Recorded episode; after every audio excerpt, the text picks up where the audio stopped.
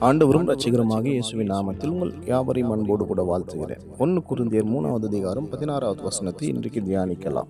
நீங்கள் தேவனுடைய ஆலயமாக இருக்கிறீர்கள் என்பதுதான் அந்த வசனம்.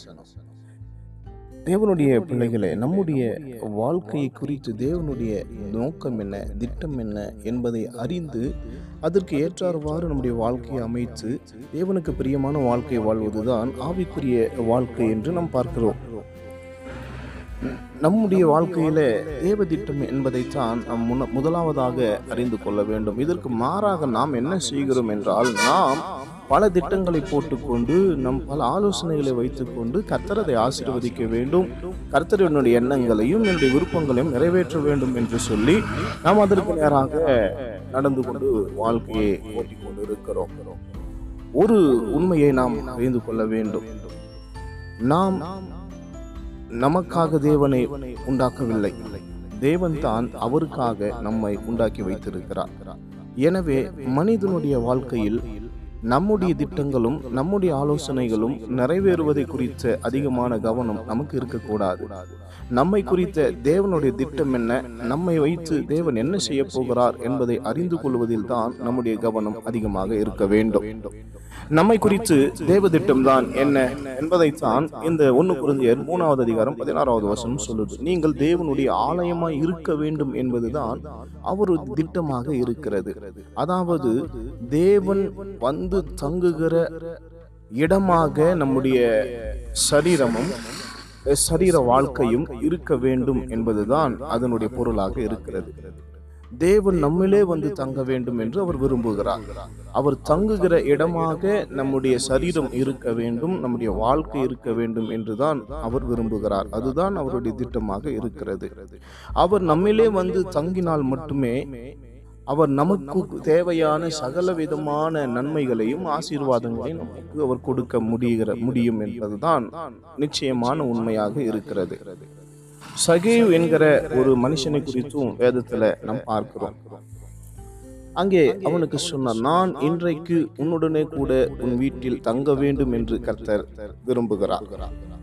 அவன் தேவன் தங்குவதற்கு இடத்தை கொடுத்த பொழுது அவனுக்கும் அந்த வீட்டாருக்கும் ரட்சிப்பு வந்தது என்று சொல்லி வேதத்துல நம்ம வாசிக்கிறோம். ஆம் பிரியமானவர்களே தேவன் உங்களோடு கூட தங்குகிற ஒரு அனுபவத்தை நீங்கள் பெற்றுக்கொள்ள வேண்டும். அதுதான் தேவன் உங்களுக்கு உங்களை குறித்து அவர் வைத்திருக்கிற திட்டமாக இருக்கிறது.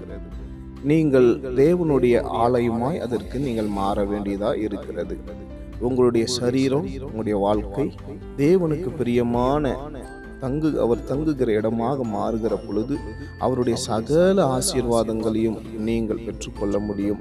ரட்சிப்பையும் நீங்கள் சுதந்திரித்து கொள்ள முடியும் என்பது வேதத்தின் உண்மையான அடித்தளமான ஆதாரமாக முடிகிறது தேவன் உங்களோடு கூட தங்குவதற்கு நீங்கள் எத்தனை முறை என்னென்ன முயற்சிகளை நீங்கள் எடுக்கிறீர்கள் என்பதை நீங்கள் தான் தீர்மானிக்க வேண்டும். தேவன் தங்குகிற இடமாக உங்களுடைய சரீரம் இருக்கிறதா? தேவன் தங்குகிற இடமாக உங்களுடைய வாழ்க்கை முறை இருக்கிறதா என்பதை நீங்கள் தான் நிதானிக்க வேண்டும். ஒருவேளை இன்றைக்கு தேவன் தங்குகிற இடமாக நம்முடைய இருதயமோ நம்முடைய சரீரமோ நம்முடைய வாழ்க்கையோ இல்லை என்றால் இன்றைக்கு தேவனிடத்துல நாம் ஒப்பு கொடுப்போம் தேவன் தங்குகிற இடமாக நம்மை மாற்றிக்கொள்ளுவோம். தேவன் தங்குகிற இடம் எது தெரியுமா? பாவத்தை உணர்ந்து நான் பாவி என்று உணர்கிற ஒரு உணர்வு உள்ள ஒரு இருதயத்தை கொண்ட இடம்தான் தேவன் தங்குகிற இடமாக இருக்கிறது. சகிவுடைய வாழ்க்கையில அதை நாம் பார்க்க முடிகிறது.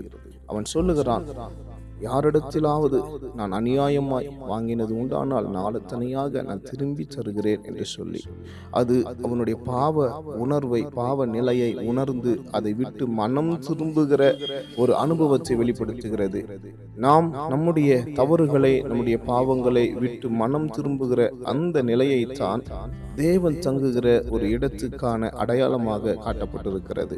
நீங்களும் பாவத்தின் மீது விருத்து பாவத்தை விருத்து பாவத்தின் மீது இருக்கிற எல்லா விதமான எல்லா காரியங்களையும் விற்று அகற்றி அகற்றி போட்டு தேவன் தங்குகிற இடமாக உங்களுடைய சரீரத்தை உங்களுடைய வாழ்க்கையை மாற்றிக் கொள்கிற பொழுது இயேசு உங்களுக்குள்ளே வந்து தங்கி அவர் உங்களோடு கூட போஜனம் பண்ணி உங்களுக்கு தேவையான சகலவற்றையும் கொடுக்க அவர் வல்லமை உள்ளவராக இருக்கிறார் இயேசுவை உங்க வாழ்க்கையில் நீங்கள் பெற்றுக்கொள்ள அனுதினமும் முயற்சி செய்வீர்களாக. கர்த்தர் தாமே உங்கள் யாவரையும் ஆசீர்வதிப்பாராக. ஆமே